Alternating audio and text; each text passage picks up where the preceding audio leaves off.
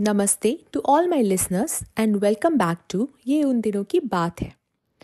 आज के इस डिस्कशन में स्पीकर पैनल में हैं तपन पटानी, मनीष मेहरोत्रा एंड अख्तर अली सैयद।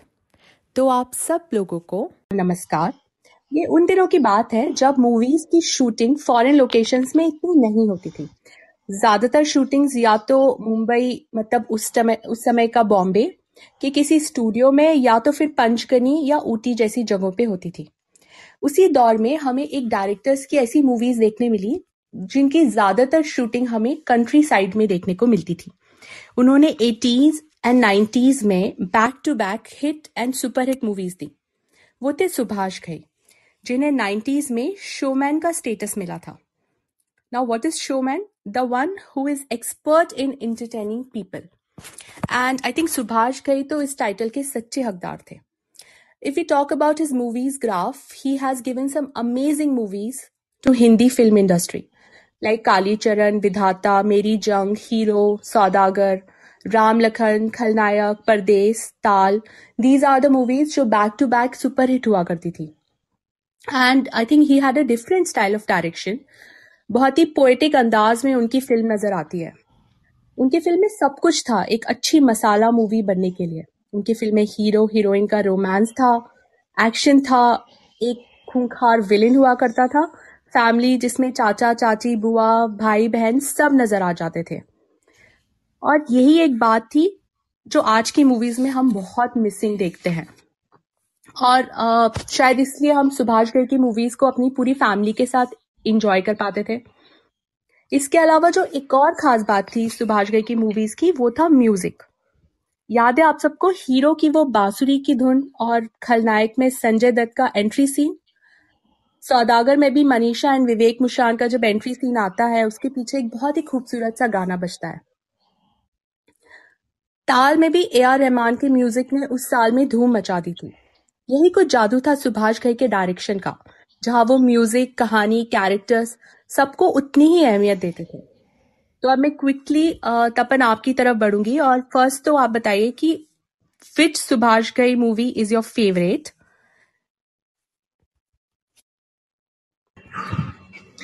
ऐसे तो स्पेशल फेवरेट तो नहीं है। सुभाष जी की सारी फ़िल्में अच्छी लगी मुझे। ताल तक इवन यादें तक, यादें भी ठीक थे। उसके बाद थोड़े वो डाउन में चले गए। पर सुभाष घई मेरे लिए इंपॉर्टेंट इसलिए हैं कि वो अकेले फ़िल्म मेकर थे। जिन्होंने ये प्रण ले लिया था कि मैं किसी स्टार के साथ काम नहीं करूँगा, मैं स्टार खुद क्रिएट करूँगा। अनिल कपूर, जैकी श्रॉफ, इनको क्रिएट करने में स्टारडम लाने में कहीं सुभाष जी का बहुत बड़ा हाथ है। He never you know bow down to the so called stars of the seventies eighties और सुभाष जी का सबसे बड़ा प्लस पॉइंट है, सुभाष घई हैं, यश चोपड़ा हैं या राज कपूर थे, उनका प्लस पॉइंट है तीनों का कि म्यूज़िक में उनका सेंस बहुत पर्टिकुलर था। ये उनका बहुत बड़ा प्लस पॉइंट रहा है सुभाष जी का। बाकी उनकी फ़िल्म सभी अच्छी हैं। राम लखन हमने देखी है, सौदागर से लेके बहुत बार देखी है बचपन में। अभी भी सौ बार देख सकते हैं। ताल एक प्रॉपर म्यूजिकल था, रहमान का। रहमान को एक्चुअली हिंदी बेल्ट में एक तरह से देने के लिए कि रहमान हिंदी गाने बना सकते हैं, पंजाबी फोक बना सकते हैं। वो सुभाष गई थे। उनका उनका विजन तो बहुत कमाल का था। और उन्होंने जो फ़िल्में बनाई हैं, वो शायद रहेंगी इंटरनेट तक। शायद हमारी नेक्स्ट जनरेशन भी राम लखन या सौदागर उतनी एंजॉय कर पाएगी जितनी हमने एंजॉय की है।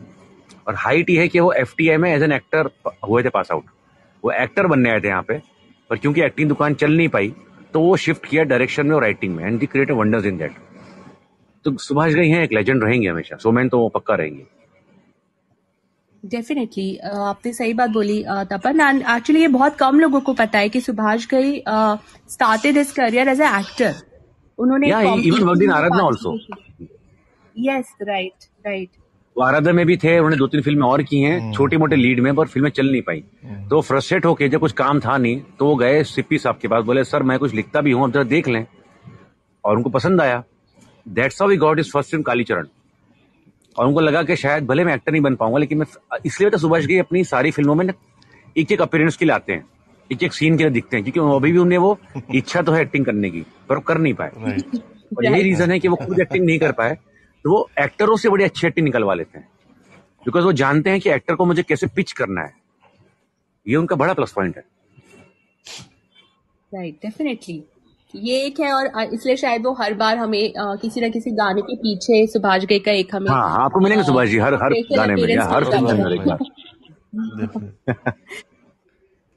थैंक यू तपन मैं आपके पास दोबारा आऊँगी। मनीष आप मुझे बताइए कि आपकी पहले तो कौन सी फेवरेट मूवी रही है? और दूसरी चीज़ आप बताइए कि आपको क्या लगता है उनके डायरेक्शन में वो क्या था जो बाकी एक्टर्स सॉरी बाकी डायरेक्टर से थोड़ा सा अलग था?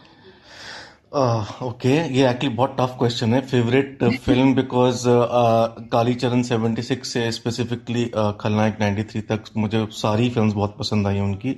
लेकिन अगर मुझे फेवरेट फ़िल्म की बात करनी है मेरी पर्सनल फेवरेट तो it will be 1982 blockbuster Vidhaata. That is my favorite Subhash Ghai film and in fact I happened to bump into him in 2010 on an airport and I told him कि आप you made so many films but Vidhata still uh, is my favorite तो उसके बहुत reason है first of all is कि uh, हम लोग अभी जैसे बात करते हैं कि like I am not comparing but फिर भी कि अमिताभ बच्चन कम बैक में भी बहुत सॉलिड ऐसे रोल्स uh, uh, पुराने लेजेंड्स को अब मिलते हैं तो ये ट्रेंड मेरे ख्याल से ये दिलीप कुमार से स्टार्ट हुआ था और ये क्रांति के बाद Vidhaata was that film which made it for open for a new generation की भाई वो किस लेवल का स्टार और लेजेंड था जो एटीज में उसके लिए सुभाष की बहुत रिस्पॉन्सिबल हैं। And Vidhaata was the game changer because Vidhaata से पहले की जो फ़िल्म हैं सुभाष की अगर आपने फॉलो की हों तो कालीचरण विश्वनाथ क्राइम थ्रिलर्स थी। And then of course to prove to prove that he had great musical sense he made another great film Karz but with Vidhaata he मतलब एक कैनवस जो होता है, जो हिंदी कमर्शियल फिल्म्स एटीज की, जो उनके लिए जानी जाती थी, जिसके लिए, जैसे बोला मतलब राज कपूर या चोपड़ा या इंटरटेनमेंट में मनमोहन देसाई थे। विधाता से उसको बहुत अलग लेवल पे ले गए थे सुभाष गई बिकॉज़ उसमें ड्रामेटिक सीक्वेंसेस जो थे, जो दिलीप कुमार के संग संजीव कुमार या शम्मी कपूर, ऐसे लेजेंड्स को लेना और जस्टिस करना, साथ में एक नए स्टार को, संजय दत्त को लेना। और अगर मैं आपको याद दिलाऊं, उस समय Amrish Puri number one villain नहीं थे he was still getting popular but Vidhaata was the film जो उनके कॉन्फ्रेंटेशन सीन्स यूसुफ साहब के संग थे या बाकी which totally so it was a very well made crime film with, of course, inputs of godfather, but yet totally grounded a main commercial films. Songs भी काफ़ी पॉपुलर हुए थे, जो दिलीप कुमार शमी कपूर का उस पे है या सात सहेलियाँ बट जो स्टोरी थी, वो बहुत पावरफुल थी and that remain his USP की story confrontation scenes dramatic scenes of course action but all that within commercial parameters larger than life characters वो सुभाष गई का एक स्टैम्प जो बना वहाँ से उससे पहले स्टार्ट हो गया था but it went to an another level और ये एक नोटिसेबल बात है कि even after the success of Karz Vidhaata is not produce by Mukta it was Trimurti film Gulshan Rai जिन्होंने त्रिशूल जैसी और यादीवार जैसी ब्लॉकबस्टर फिल्म्स दी थी यश चोपड़ा के साथ। He also found a new partner and so Vidhaata remains my favourite Subhash Ghai film that is for sure और secondly uh, जो मैं आपको बता रहा हूँ जो उनका स्टाइल था जैसे आप अगर मनमोहन देसाई की फ़िल्म कमर्शियल फ़िल्म मैं इसलिए बोल रहा हूँ क्योंकि Subhash Ghai was always clear that he when his audience came they watch the film and have a good time they were not suppose to think क्या वो? तो वो जो नासिर हुसैन या मनमोहन देसाई के, के ही ट्रेंड को उन्होंने आगे किया जिसमें कि परफॉर्मेंसेज ओरिएंटेड बहुत ज़्यादा स्ट्रॉन्ग उनके में स्टाइल था। म्यूज़िक का सेंस उनका बहुत स्ट्रॉन्ग था।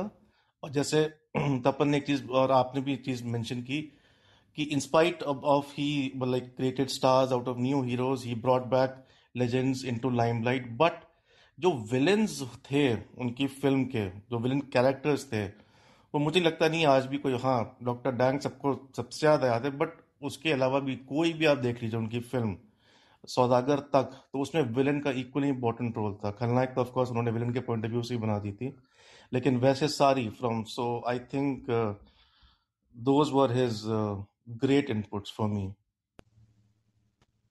True true Manish और आपने एक बहुत सही बात बोली कि उनका सुभाष भाई के मूवीज़ में मतलब हीरो हीरोइन को तो ऑफकोर्स इम्पोर्टेंस थी बट विलेन का कैरेक्टर भी बहुत अच्छे से दिखाया जाता था। And we have got some amazing villains from Subhash Ghai movies like अगर हम uh, कर्मा में डॉक्टर डैंग का कैरेक्टर था देन खलनायक में जो कैरेक्टर था रोशन महानता आई थिंक यस होता है चलता है दुनिया यस ऑफ़ कोर्स दुनिया है। तो उनके डायलॉग yeah. काफ़ी फ़ेमस थे। जैसे पाशा का कैरेक्टर अमरीश पुरी ने निभाया था हीरो में। And then Amrish Puri it's like उनका back to back Subhash Ghai की मूवीज़ के वो परमानेंट विलेन बन गए थे मुझे लगता है। मेरी जंग में भी थे। बिल्कुल बिल्कुल बिल्कुल। फिर हाँ राम लखन में भी। ये ट्रेंड एक्चुअली विधाता से पहले एक और फ़िल्म बनाई थी उन्होंने जो इतनी चली नहीं है। इसलिए शायद कम लोगों ने देखी हो। क्रोधी एक्चुअली धर्मेंद्र शशि कपूर के संग एक फ़िल्म थी, जिसमें प्रेमनाथ मेन विलन थे, जो उनके फेवरेट एक्टर थे बट उसमें सेकंड विलन का छोटा पार्ट अमरीश पुरी का था। That was the first time Amrish Puri work with Subhash Ghai but then came Vidhaata and I think they never look back till till Saudagar in fact till Saudagar क्या है? In fact याद मतलब बाद में भी ताल वगैरह में भी रोल्स किए बट सौदागर में पीक की बात कर रहा हूँ जो प्रॉपर विलन के रोल्स थे। The he was almost except for Karma where he was angry actually कि why he didn't get that role he was part of every big uh, Ghai film actually मेरी right. Hero Ram Lakhan Saudagar. और मुझे लगता है अमरीश पुरी ने वो characters को बहुत अच्छे से प्ले भी किया। जैसे oh. सौदागर में वो चुनिया मामा का जो उनका कैरेक्टर. था जो वेरी कनिंग एंड हाँ वो पीछे प्लानिंग एंड प्लॉटिंग चल रहा है। तो वो बहुत अच्छे से उन्होंने फिर सेम राम लखन में जो उनका कैरेक्टर था वो भी उन्होंने बहुत अच्छे से निभाया था। तो वो एक बात तो थी आई थिंक अच्छा कॉम्बिनेशन था दोनों का। बहुत। और एक्चुअली विलन्स की बात हो रही तो मैं जस्ट एक पॉइंट ऐड करूँगा कि मेन विलन तो चलो आप अमरीश पुरी या प्रेमनाथ या इवन अनुपम खेर के अलावा जो साइड विलन्स के रोल थे इनफैक्ट जो हेंचमैन के रोल्स थे अगर आपको आपने हीरो देखी है तो आपको बिल्ला याद होगा। आई डोंट थिंक सो किसी ने जो देखी हो फाइट में मानिक के रानी का टेरर लुक या ऐसे ही मतलब काली चरण में डैनी का role he he he knew how to make characters memorable that was I think his biggest strength yes definitely और uh, उनका एक मतलब एक तो ये था कि उनके कैरेक्टर सारे बहुत ही वेल well डिफाइंड होते थे। सेकंड उनको म्यूज़िक के प्रति जो लगाव जैसे तपन ने भी बोला कि उनको म्यूज़िक की बहुत समझ थी। तो वो बहुत उनकी सारी मूवीज़ में जो भी सॉन्ग्स है वो अभी भी उतने ही फ्रेश लगते हैं जो उस टाइम पे लगते थे। सौदागर की बात करें या तो फिर हम आ, उसके पहले की जो मूवी है इवन कर्ज में भी उनका उनका म्यूज़िक बहुत अच्छा था। तो वो एक था जो डिफरेंट था। बिल्कुल। लक्ष्मीकांत प्यारेलाल भी जैसे हम टीम की बात कर रहे हैं सॉरी अमरीश पुरी और के संग तो Laxmikant Pyarelal was part and parcel of Mukta Arts and Subhash Ghai except for एक दो फ़िल्म जहाँ कल्याण जी आनंद जी ने दिया था music Laxmikant Pyarelal remain on top in eighties also mainly because of Subhash Ghai if I may say so तो Laxmikant Pyarelal Anand Bakshi and Subhash Ghai आप देख लीजिए कर्मा राम लखन आप सॉन्ग्स आज भी इंडिपेंडेंस डे पे आई थिंक कर्मा के सॉन्ग्स बजते हैं। आज भी हम लोग कभी लाइट मूड में होते हैं तो माई नेम इज़ लखन बजता है। So it it speaks volumes की कितनी पॉपुलरिटी थी। Yes yes thank you so much Manish आपने इतना कुछ शेयर किया हमारे साथ। मैं वापस से तपन के अख्तर ने भी हमारे साथ ज्वाइन किया है बट मैं तपन से क्विकली पूछूँगी कि तपन आपने बोला ताल में आ, मतलब ताल के बाद जैसे हुआ है कि सुभाष घई की मूवीज़ को थोड़ा कम पसंद करने लगे। यादें उसके बाद युवराज आई किसना आई तो उतना उनको वो स्टारडम नहीं मिला उसके बाद। एंड आपको क्या लगता है क्या रीजन था? उन्होंने थोड़ा अपने डायरेक्शन स्टाइल को चेंज किया? क्योंकि अगर हम गाने की बात करें तो गाने तो ताल के भी बहुत अच्छे थे यादें के भी बहुत अच्छे थे। बट कहीं ना कहीं वो कैरेक्टर से उतना ज़्यादा आप कनेक्ट नहीं कर पाते हो जो पुरानी मूवीज़ में हम कर पाते थे। तो what you think what could be the reason उसका रीजन है कि सुभाष गई बन गए घमंड की दुकान फ्रैंकली स्पीकिंग मुझे आज भी उनके इंटरव्यूज़ याद हैं, ताल के और यादे के। सुभाष गई चले गए अपने नार्सिज्म मोड में। जो बहुत फ़िल्म मेकर चले जाते हैं। मैं बना रहा हूँ तो पब्लिक देखेगी, चाहे कुछ भी हो जाए। सुभाष गई भूल गए कि ऑडियंस भगवान है, मैं नहीं। इसलिए ताल के बाद शायद उनकी एक भी फ़िल्म चली नहीं है। इनफैक्ट ताल चली है बिकॉज़ ऑफ़ रहमान म्यूज़िक कहीं ना कहीं। सुभाष गई चले गए अपने ही जोन में। What I want to make I will make और वो कभी चेंज नहीं कर पाए स्टाइल ऑफ़ ऑडियंस 2001 अलग था 1991 अलग था। सौदागर अलग थी, दस साल के बाद ऑडियंस अलग थी। सुभाष गई वो एडेप्ट नहीं कर पाए। And that was the reason वो कुछ ज़्यादा उखाड़ नहीं पाए। आफ्टर स्पेशली यादें। यादें वॉज़ अ बिग फ्लॉप और बड़ा शॉकिंग था ये एक सुभाष गई की फ़िल्म है जो इतनी बड़ी फ्लॉप हुई है। उन्होंने एक अच्छी फ़िल्म बनाई थी ब्लैक एंड व्हाइट जो बहुत कम लोगों ने देखी होगी। इसमें अनिल कपूर हैं और कोई नया लड़का भी आया था उसमें। It was based on terrorism यही एक रीजन है कि सुभाष गई चले गए अपने एक नार्सिज्म मोड में। आई एम द गॉड वहीं पर उनकी हालत खराब हो गई एक्चुअली ऐसा मेरा मानना है। I may be wrong but शायद सच यही है। Very well point made. Tapan Tapan आपको uh, मतलब ऐसे मैंने कहीं सुना है कि uh, परदेश का म्यूज़िक भी I think A R Rahman को uh, सुभाष गई चाहते थे कि हाँ, वो हाँ. वो म्यूज़िक करे बट वो हुआ नहीं था। रहमान साइन हो चुके थे परदेश के लिए। इट वॉज़ कन्फर्म क्योंकि एलपी ने मना कर दिया था कि अब हम नहीं दे पा रहे म्यूज़िक हम जो दौर बदल गया है हम थोड़े पुराने जमाने के हैं तो अब हम नहीं समझ पा रहे हैं तो हमें मत लीजिए आप। रहमान साइन हो चुके थे हो गए थे फाइनल लास्ट मोमेंट पे रहमान जी कुछ प्रोजेक्ट्स आ गए तमिल के। तो रहमान ने बैकआउट कर लिया। और सुभाष जी ने उनको बोला था कि तू यहाँ यहाँ से बाहर निकल जा। नेक्स्ट फ़िल्म मैं तेरे साथ ही करूँगा। और वो थी ताल। और ताल का भी एक अजीब सा कॉम्बिनेशन है, क्योंकि सुभाष गई को इंग्लिश समझ नहीं आती है, रहमान को हिंदी समझ नहीं आती है। बीच में थे आनंद बख्शी। तो सुभाष गई उस जमाने में मेल डालते थे, रहमान को कि भाई ऐसा ऐसा फील है, ऐसा ऐसा ट्रैक चाहिए। और रहमान कन्वर्ट करते थे उनकी भाषा को इंग्लिश में, और देते थे ये वाला ट्रैक है, ये वाला ट्रैक आप देख ले। इस तरह से आनंद बख्शी बने बीच में, एक कम्युनिकेशन गैप दोनों के बीच में एक्चुअली पर वो बना था, Taal was a masterpiece and still today Taal would और एक और बात है, सुभाष गई की। उन्होंने लाल बजस का बहुत काम दिया है, कबीर लाल, जॉनी लाल, जो बहुत बड़े कैमरामैन हैं। उन्होंने सबसे अच्छा काम सुभाष जी के साथ ही किया है। वो टेक्निकली बहुत समझते थे टेक्नीशियंस को, जो बहुत कम फ़िल्म समझ पाते हैं। ये उन्हें बहुत बड़ा प्लस पॉइंट था। जी, और ये मतलब आपने ये जो बताया ट्रिविया हमारे साथ शेयर किया मतलब आप बताइए, बिना भाषा के जाने उन्होंने इतना अच्छा म्यूज़िक बनाया है ताल में, उसके गाने कितने फ्रेश लगते हैं, और ताल का जो ये सॉन्ग था, ताल से ताल मिलाओ, उसका एक सीन है, जब अक्षय खन्ना गाना स्टार्ट करते हैं, और ऐश्वर्या पलट के पीछे देखती है, वो बहुत ही पोएटिक अंदाज में उन्होंने डायरेक्ट किया है कि ऐश्वर्या का हाफ़ फेस दिख रहा हो रहा है, बीच में लकड़ी एक ऐसे पिलर के जैसे एक लकड़ी है और ऐश्वर्या उसमें खड़ी हुई है और हाफ़ फेस उनका दिख रहा है और वो कंटिन्यूस देखते जा रही है। वो इतना पोएटिक लगता है वो पूरा सीन तो डायरेक्शन में तो डेफिनेटली उन्होंने बहुत अच्छा किया है। एंड कहीं ना कहीं एक चीज़ जो उनकी यस तपन, आप कुछ बोलना चाहते हैं? बस मैं ये कह रहा था कि वो जो है ना, उसके पीछे पोएटिक तो है ही। सुभाष जी का टैलेंट तो कहीं जा नहीं सकता। इसकी भी एक त्रिविया है कि जब ये गाना रिकॉर्ड हो रहा था, ताल से ताल मिला, तब अलका एग्निक ने कभी लाइफ में काम किया नहीं था रहमान के साथ। एंड रहमान का प्रॉब्लम है कि he work at night and sleeps in a day तो रहमान ने बोला अलका जी को कि आप स्टूडियो में आइए, मेरे पंचायत रिकॉर्डिंग मद्रास और टिकट बुक हुई, अलका जी पहुँच गई, रात को ग्यारह बजे पहुँची। ग्यारह बजे, बारह बजे, दो बजे, ढाई बजे, रहमान रात को साढ़े तीन बजे आए। बोले, अलका जी, आपको गाना गाना है? ये ये ट्रैक है, ये गा लीजिए। अलका बोले, कौन पागल आ गया मेरे लाइफ में? रात को गाना गवा रहे साढ़े तीन बजे। जबकि सिंगर की आवाज़ पूरी बैठ चुकी होती है। और अलका जी ने वो गाना पूरी तरह से गाया उनका, उनका कमिटमेंट था। और तब से अलका जी मान गए कि ये इंसान में कुछ तो टैलेंट है। ये बंदा गले रातों काम करता है पर ये काम निकलवा लेता है। Alka ji got many award for that song actually Taal अपने आप में एक कमाल है। ताल एक्चुअली शायद कैसेट इंडस्ट्री की अकेली एक कैसेट होगी जिसके तीन चार अलग अलग वर्जन निकले थे बाहर। इतनी डिमांड थी ताल की कैसेट की कि अब दस दिन के बाद जाओ कैसेट लेने मार्केट में आपको आपको आप, आप, आपको उसकी कैसेट नहीं मिलेगी। अगेन टिप्स को लाना पड़ेगा नया स्टॉक तब जाके कैसेट मिलेगी। टिप्स ने बहुत पैसे कमा लिए ताल की वजह से। वो एक कॉम्बिनेशन था। बाद में वर्क नहीं इतना नहीं हो पाया but Taal was an exception it work because of Rahman music बहुत बड़ा हाथ है उनका। डेफिनेटली ये तो हाँ मतलब देखने मिलता है क्योंकि रहमान का म्यूज़िक बहुत ही अमेजिंगली उसमें उभर के आया है और मुझे कुछ सीन तो डायरेक्शन के भी बहुत ही अच्छे लगते हैं सुभाष गई के। मूवी इतना कुछ नहीं कर पाई बट फिर भी it was a hit I think उस पर्टिकुलर ईयर में।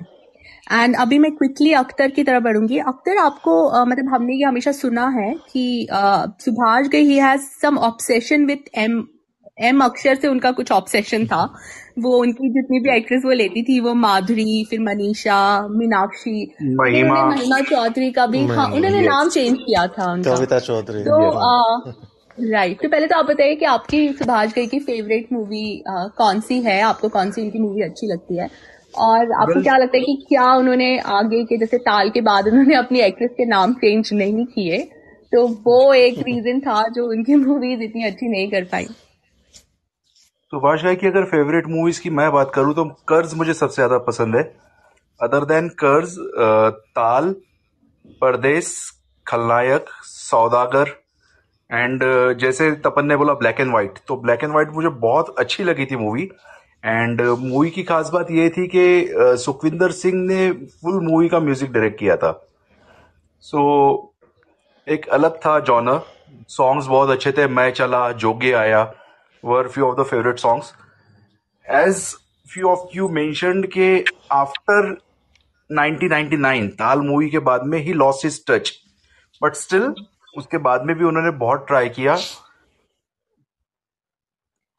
as you are saying M movie का जो उनका ऑब्सेशन था especially related to actress name तो वो में, uh, काफ़ी टाइम तक चला परदेश तक स्पेशली चला है वो.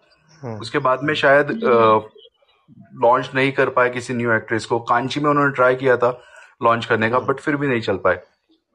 एक चीज़ अगर आप ऑब्ज़र्व करोगे सुभाष घाई की तो सुभाष घाई की मूवीज़ में हीरो को वो कहीं ना कहीं एक निगेटिव टच ज़रूर देते थे। हम्म। कालीचरण में शत्रुघ्न सिन्हा देन क्रोधी में धर्मेंद्र विदाता में दिलीप कुमार हीरो में जैकी श्रॉफ कर्मा में तो तीन तीन थे जिनको निगेटिव टच दिया था। राम लखन में अनिल कपूर। हम्म। सौदागर में आई थिंक राजकुमार थोड़े नेगेटिव शेड में रहते खलनायक में संजय दत्त। फिर ब्लैक एंड व्हाइट में अनुराग सिन्हा। युवराज में सलमान खान थोड़े नेगेटिव जाते हैं क्योंकि प्रॉपर्टी के पीछे पड़ते हैं। देन जायद खान। सो सुभाष गाय का एक अलग ही पैटर्न था कि वो हीरो को थोड़ा नेगेटिव देते थे फिर बाद में वापस पॉजिटिव बनाते थे। तो उनका ये पैटर्न मुझे काफ़ी अच्छा लगता था मूवीज़ में। Interesting yes and it's a very good observation Akhtar मतलब अभी आपने बोला तो आई रियलाइज़ कि एक्चुअली उनकी सारी हीरो में भी आप देखिए जैकी श्रॉफ को जो पार्ट होता है तो वो हम्म। बहुत ही थोड़ा उनका नेगेटिव कैरेक्टर होता है and then he fall in for Meenakshi और फिर वो पॉजिटिव करते हैं।